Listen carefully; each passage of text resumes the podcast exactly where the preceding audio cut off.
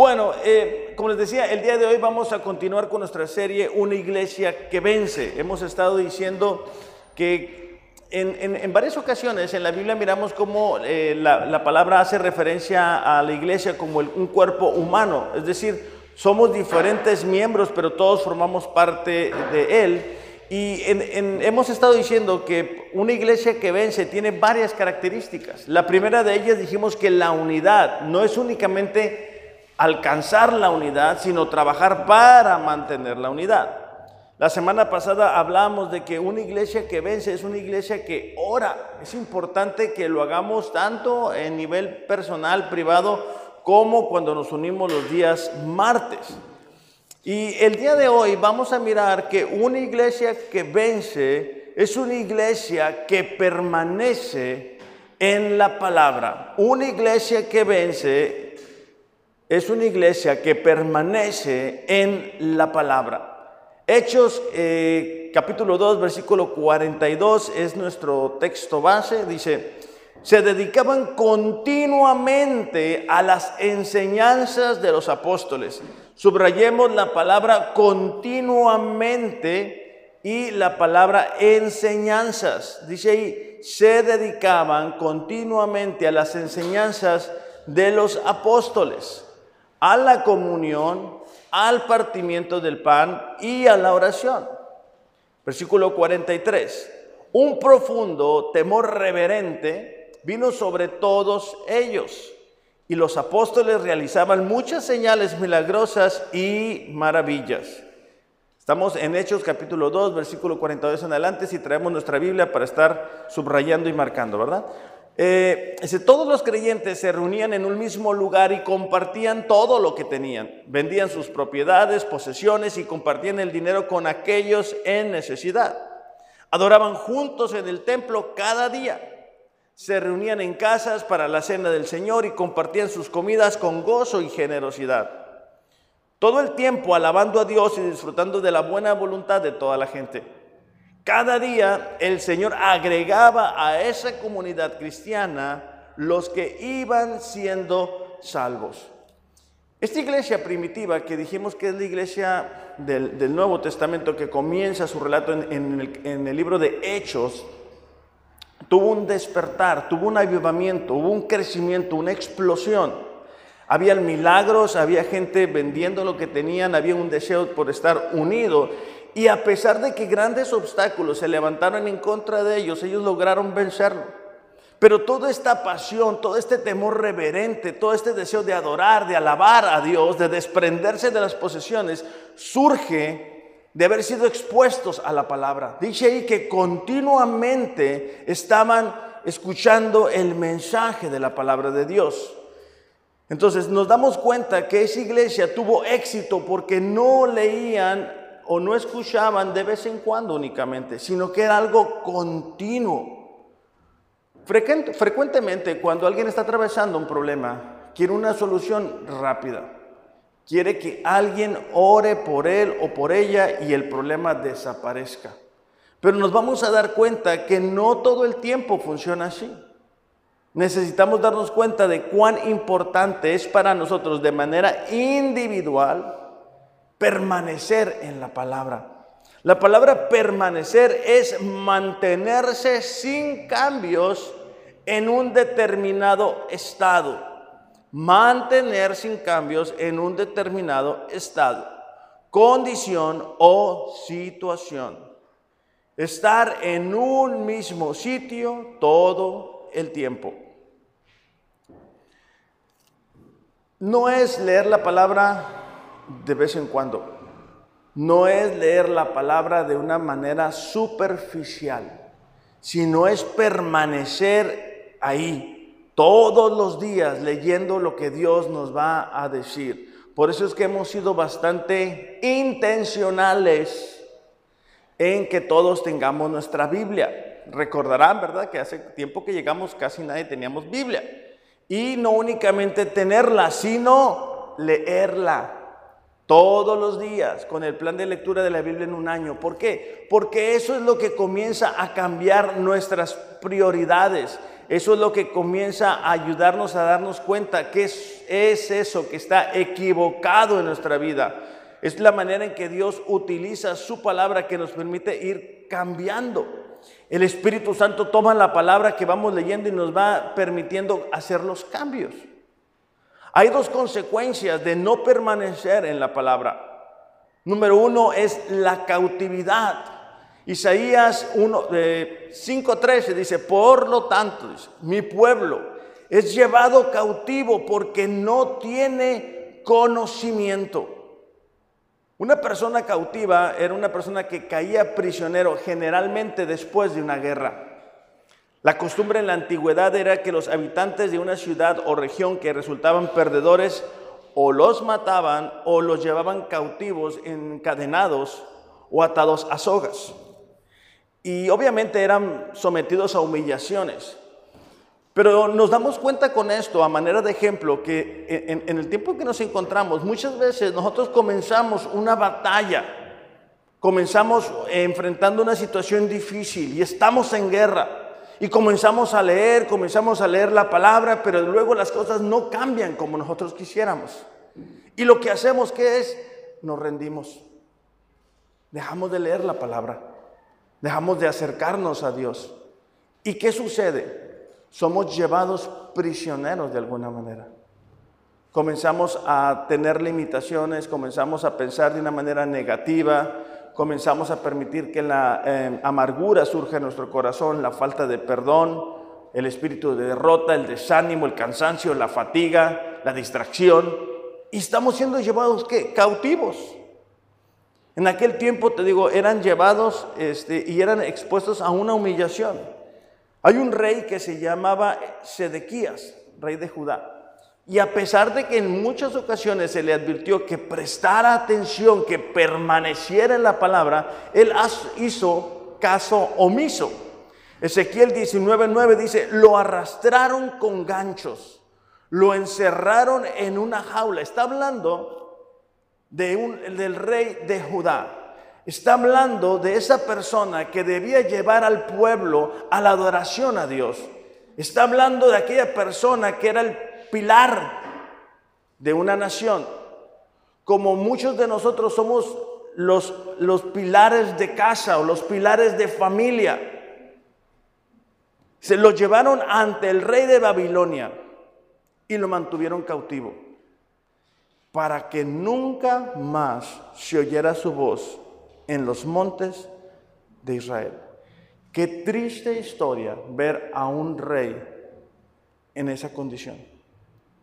En el tiempo de hoy muchos cristianos están siendo llevados cautivos porque la cultura, la, sociedad nos está empujando en una dirección y cuando no permanecemos en la palabra, corremos el peligro de estar llevando, siendo llevados cautivos. Hay gente a nuestro alrededor que necesita que tú y yo permanezcamos en la palabra, que tú y yo seamos expuestos a la verdad, que tú y yo seamos transformados que tú y yo seamos animados, alentados por lo que la palabra de Dios dice. ¿Por qué? Porque somos pilares en nuestra familia.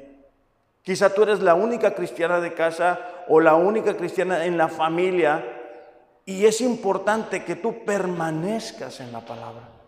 Que no seas llevada o no seas llevado cautivo por las mentiras del diablo.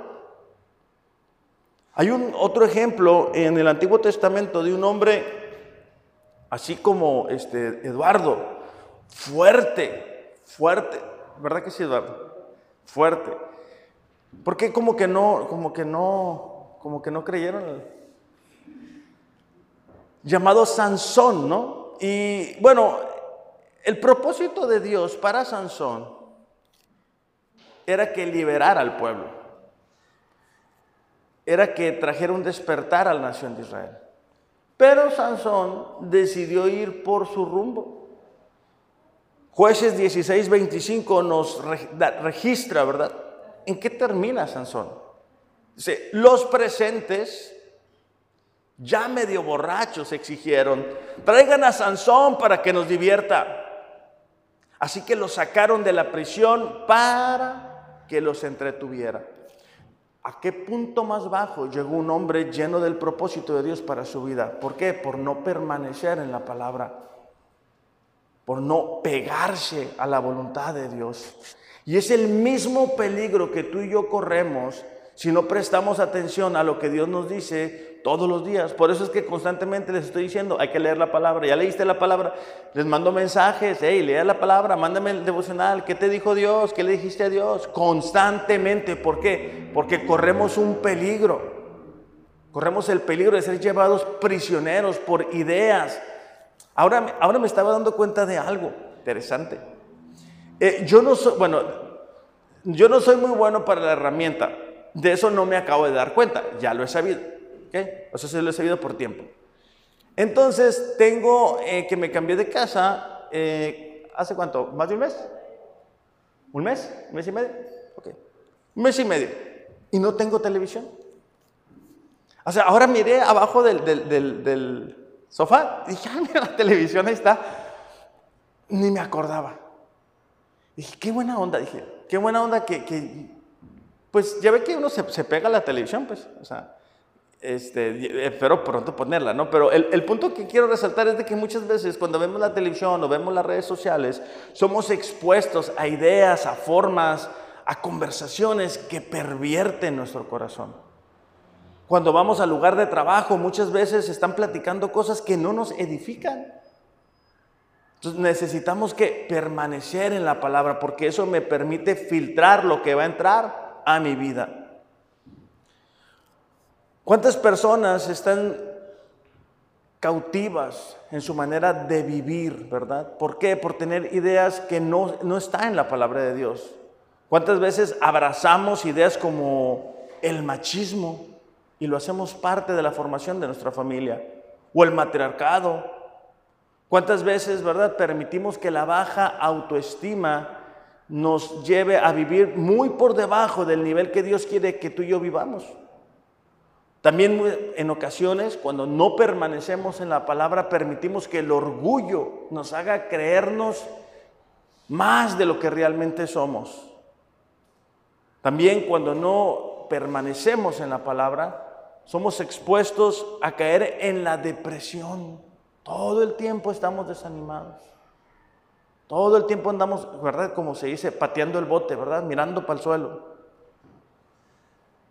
También cuando no, nos, no permanecemos en la palabra, permitimos que conductas violentas o de abuso, que muchas veces se ejercieron primero sobre nosotros, nosotros las replicamos en la gente que nos rodea, cuando no permanecemos en la palabra. Otra forma es las malas actitudes. Cuando no nos exponemos a la palabra de Dios de manera constante, permitimos que malas actitudes, formas equivocadas de contestarle a nuestro esposo o a nuestra esposa, formas equivocadas este, de tratar a las personas que nos rodean, ahí se quedan. Decimos que tenemos 10 años de cristiano, 15 años de cristiano, pero cosas tan básicas no las hemos aprendido. ¿Por qué? Porque no permanecemos en la palabra. Si te das cuenta, si tú vas a un lugar y el ambiente es de cierta forma, eh, te impregnas de ese ambiente. Si vas a un lugar y todos son negativos, lo más probable es de que salgas bien negativo. Cuando tú y yo permanecemos mucho tiempo en la palabra de Dios, eso nos llena de ánimo, nos cambia, nos transforma. También muchas veces, ¿verdad? Permitimos que los malos hábitos duren en nuestra vida años. Y tenemos malos hábitos y no los corregimos. Pues porque nadie nos dice, porque no nos exponemos ante la palabra. En estos tiempos, como te digo, hay tantas ideas equivocadas. Hay tantos lugares donde, por ejemplo, el aborto es permitido, que es increíble. Es increíble que naciones que surgieron del cristianismo, de las convicciones de la palabra de Dios, se han alejado tanto que ahora el aborto es algo permitido. Donde los matrimonios del mismo sexo también lo ven algo como normal. Y estamos hablando de personas que dicen ser cristianas, pero que no permanecen en la palabra de Dios.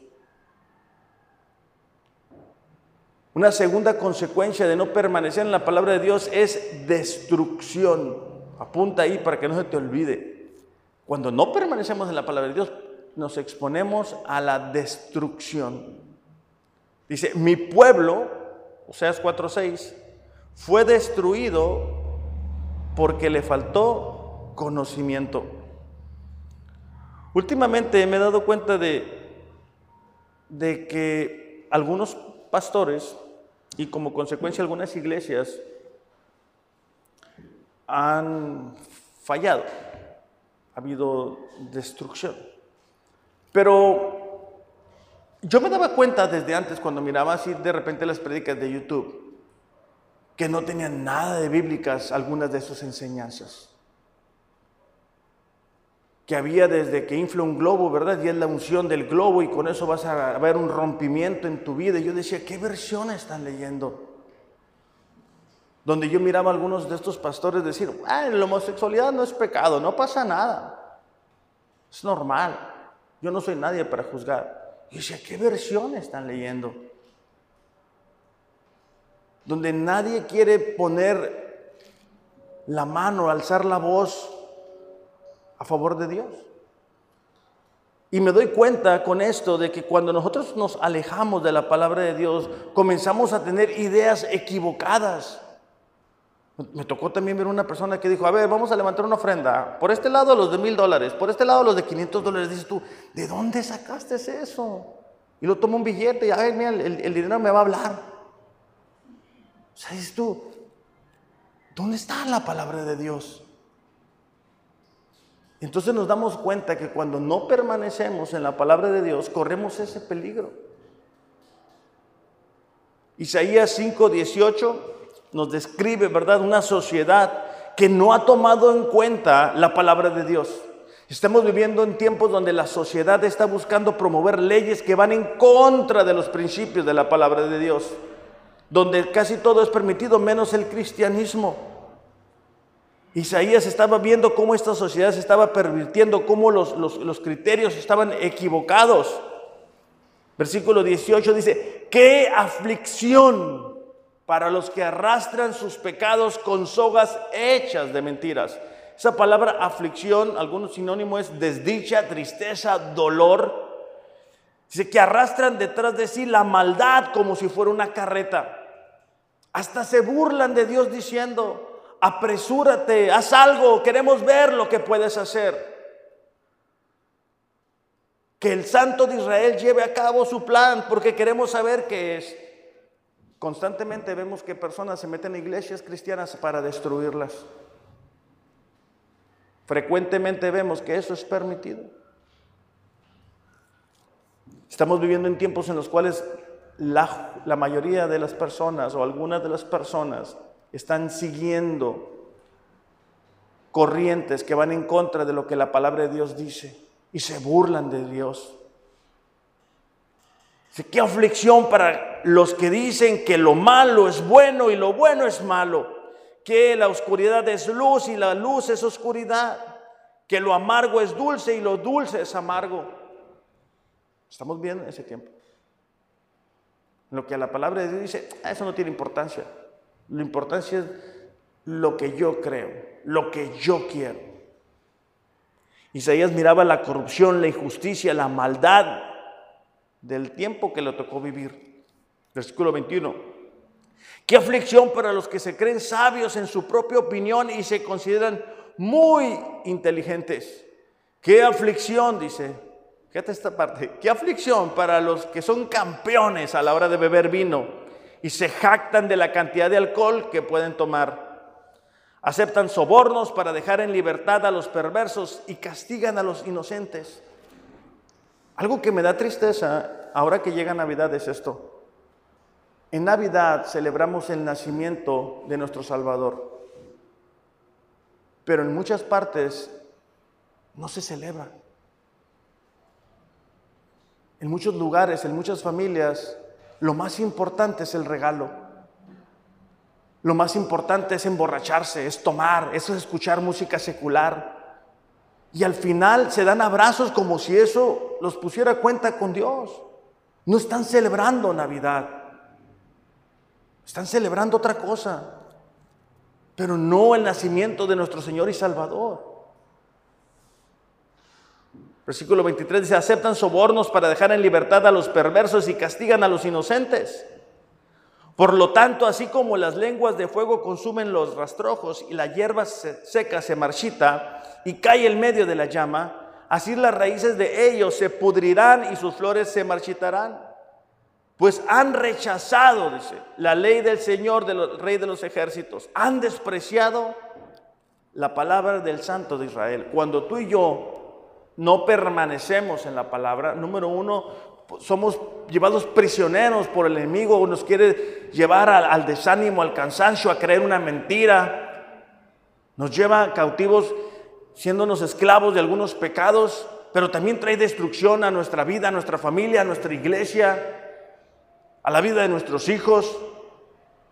Eso es lo que le estaba sucediendo. Y si nosotros vamos a hacer una iglesia que vence, necesitamos conocer la palabra de Dios. Necesitamos sumergirnos en ella. Necesitamos abrirla todos los días, subrayarla, marcarla, memorizarla, aprenderla. Porque creer y vivir una mentira traerá sufrimiento y destrucción a nuestra vida siempre. Cuando tú crees una mentira, cuando tú vives una mentira, va a traer dolor y sufrimiento. Por mucho que tú y yo creamos una mentira, eso no lo vuelve una verdad.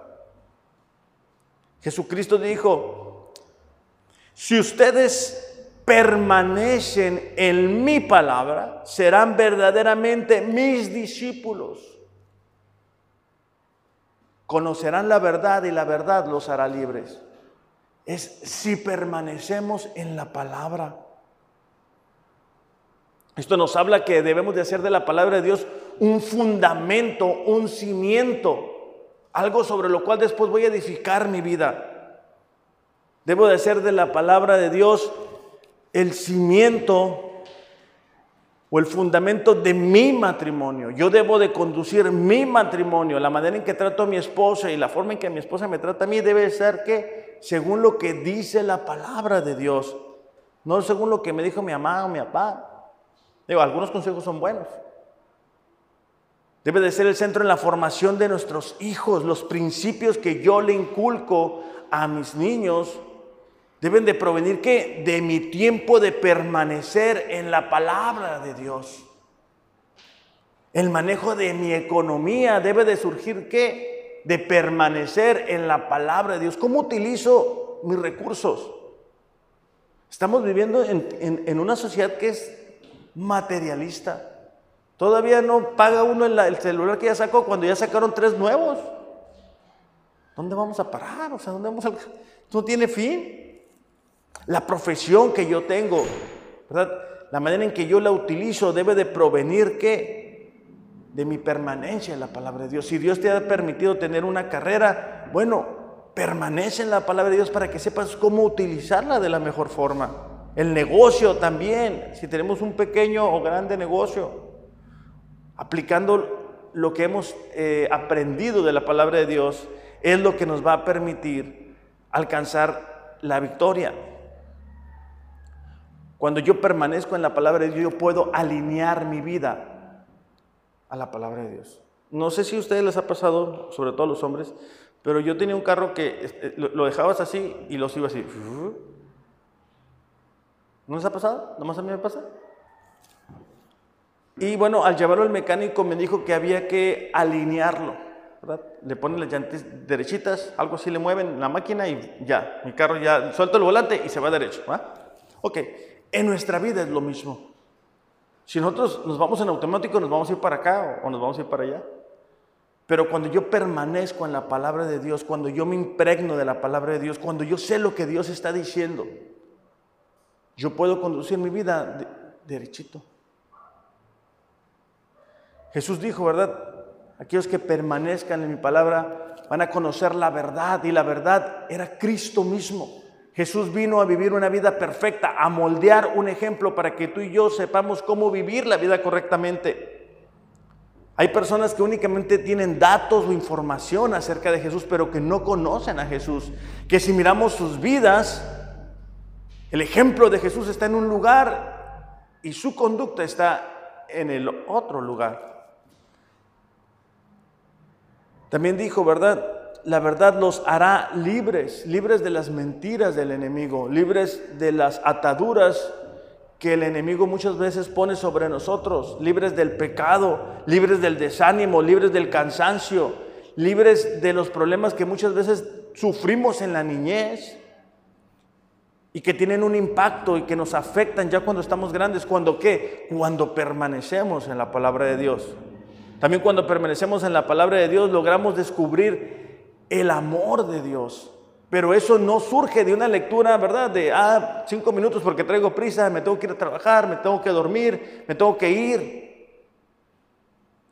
Es permanecer, es decir, Señor, a ver, háblame.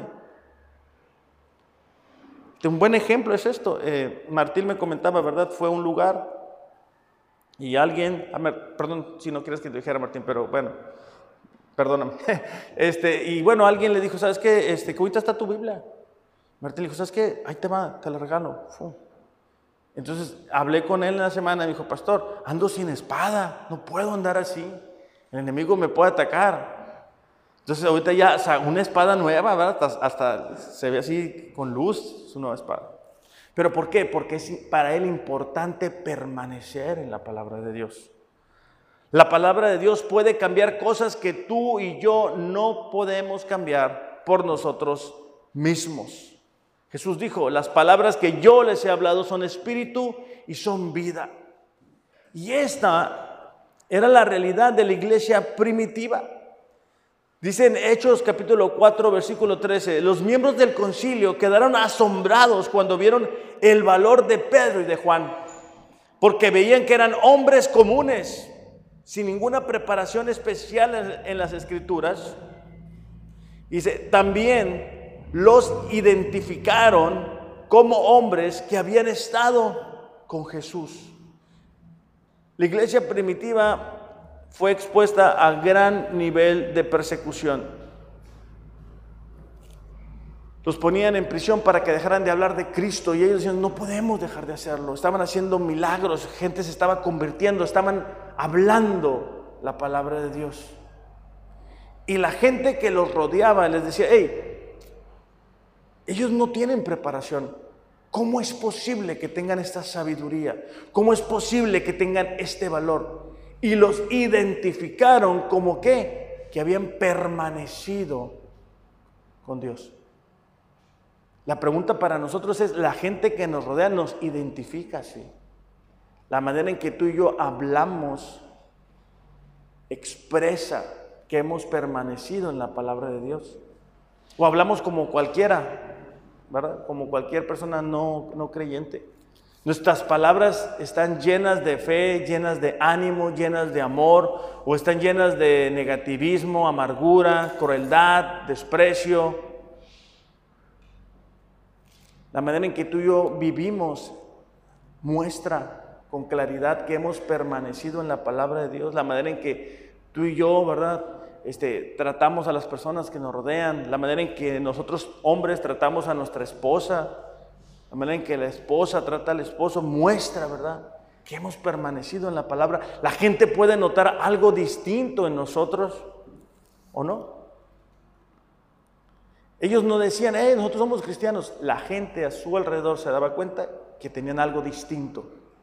Y eso fue lo que les permitió vencer los obstáculos que se les iban presentando. Hebreos 4.2 dice, la palabra de Dios es viva y poderosa. La palabra viva en el griego es la palabra sao, que significa vivir, es de donde tenemos la palabra zoología, es decir, no son palabras únicamente, es vida. Dice que es poderosa y esta palabra poderosa viene del griego energos, que es de donde sacamos la palabra energía. Es decir, la palabra tiene el poder para cambiar las cosas. Es más cortante que cualquier espada de dos filos. Penetra hasta lo más profundo del alma y del espíritu hasta la médula de los huesos y juzga pensamientos y intenciones del corazón. Es más cortante que una espada de dos filos, ¿verdad? Es como un bisturí. La palabra de Dios no es una sierra que llega y ¡bum! corta pedazos completos. No, llega hasta la raíz del problema. Pero para que eso suceda, tenemos que permanecer en la palabra de Dios. Yo tengo que leerla, ¿verdad? Tengo que decir, a ver, Señor, háblame. ¿Qué es lo que me estás queriendo decir aquí?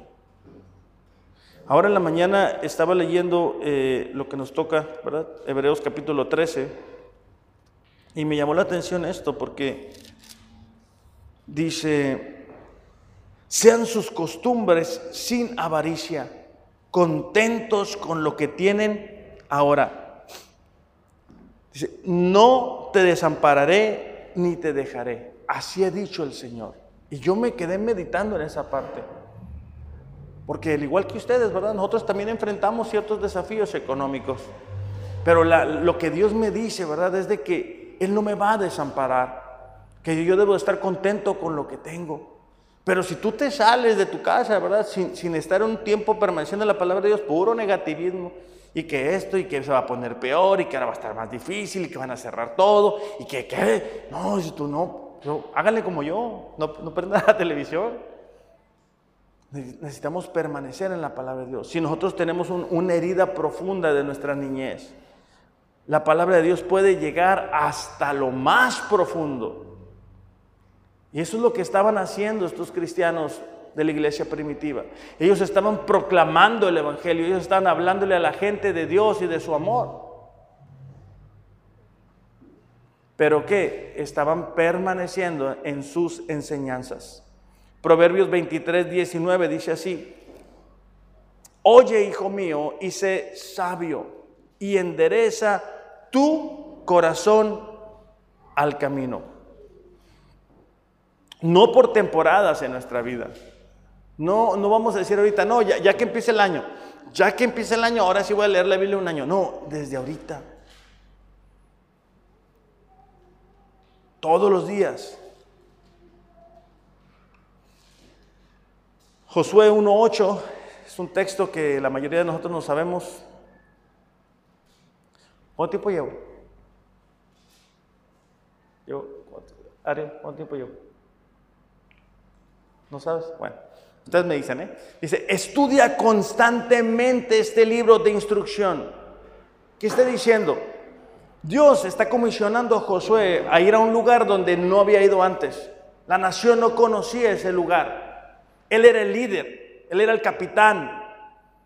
Y le dice, ¿sabes qué? Permanece en mi palabra. Otra versión dice, nunca se apartará de tu boca este libro de la ley. Medita en él de día y de noche. Permanece en mi palabra para asegurarte de obedecer todo lo que está ahí escrito. Solo entonces prosperarás y te irá bien en todo lo que hagas. Muchas veces decimos, ¿cómo le hago para que me vaya bien? ¿Cómo le hago? ¿Cómo le hago? Bueno, permaneciendo en la palabra de Dios.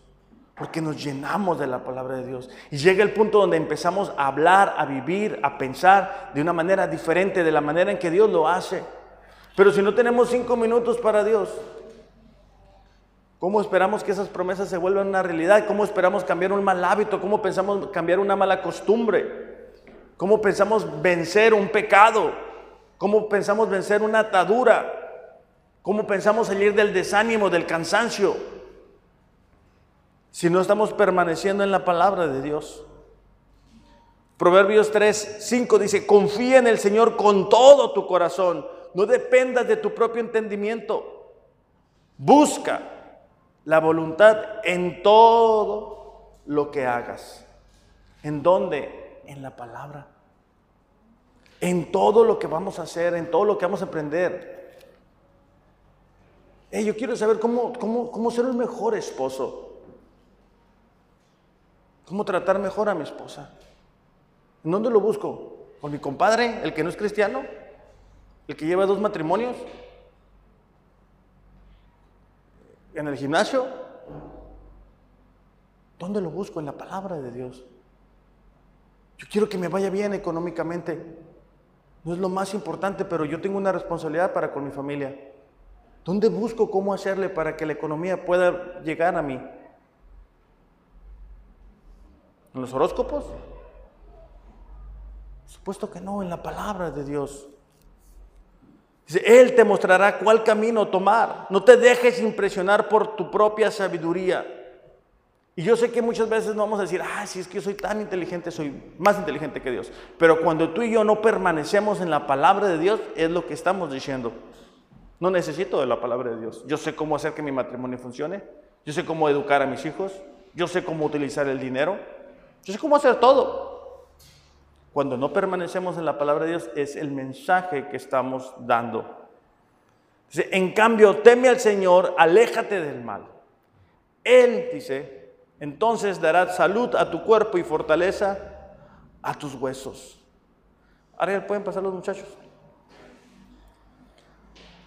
Mateo 7:24 dice, escucha mi enseñanza, perdón, todo el que escucha mi enseñanza y la pone en práctica es sabio, como la persona que construye su casa sobre una roca sólida. Aunque llueva a cántaros y suban las aguas de la inundación y los vientos golpeen contra esa casa, no se vendrá abajo, porque está construida sobre un lecho de roca. El día de ayer estaba mirando con mi esposa Mariel una, un caso de un, un huracán que se llama huracán Michael en Florida y se ven como todas las casas fueron destruidas, todas, menos una casa que tuvo un cimiento firme. Y yo me pongo a darme cuenta, gente a mi alrededor, cómo está batallando con su matrimonio, cómo vienen las pruebas, viene el COVID y luego vienen otras cosas y sucumben. ¿Por qué? Porque las vidas no están cimentadas en la palabra de Dios. Las pruebas van a venir, los vientos van a venir. La, diferencia es de qué está hecho nuestro cimiento, en dónde estamos permaneciendo más tiempo. Necesitamos permanecer en la palabra de Dios. Solo así cada uno de nosotros vamos a hacer de esta una iglesia que permanece en la palabra de Dios. Vamos a crecer, vamos a madurar. ¿Por qué? Porque conforme aplicamos la palabra de Dios, Dios envía su bendición a nivel personal y también cuando nos unimos. Nuestras oraciones van a tener más sentido. Nuestros matrimonios van a vencer los problemas que pudiéramos estar enfrentando. Salmos 1.1 dice, bienaventurado el hombre que no anduvo en consejo de malos. Es decir, que no permaneció con personas cuyos valores, convicciones y criterios no tienen relación con la palabra de Dios. ni estuvo en camino de pecadores. Está hablando de la conducta, ¿verdad? De algunas personas. Ni en silla de carnecedores se ha sentado. Es aquellas personas que se burlan de Dios. Si te fijas, el primer verbo es anduvo después estuvo y después se sentó. Cuando tú y yo dejamos de permanecer en la palabra de Dios, comenzamos a descender. Primero andar, después estar y después a tomar silla, por así decirlo. ¿Cuándo pasa eso?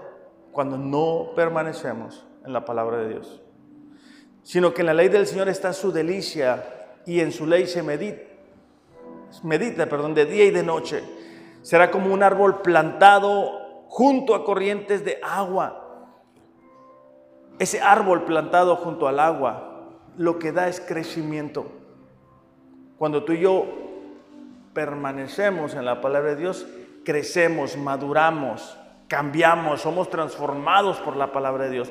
Tú te puedes dar cuenta si un cristiano permanece en la palabra de Dios, si ves su conducta.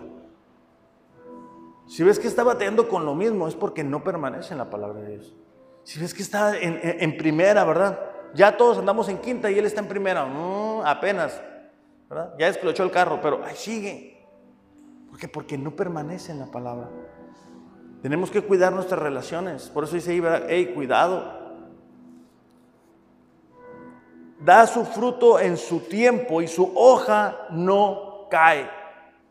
Todo lo que hace prospera. Es decir, cuando, cuando nos comenta que la hoja no cae, nos habla de la apariencia, el carácter de Cristo.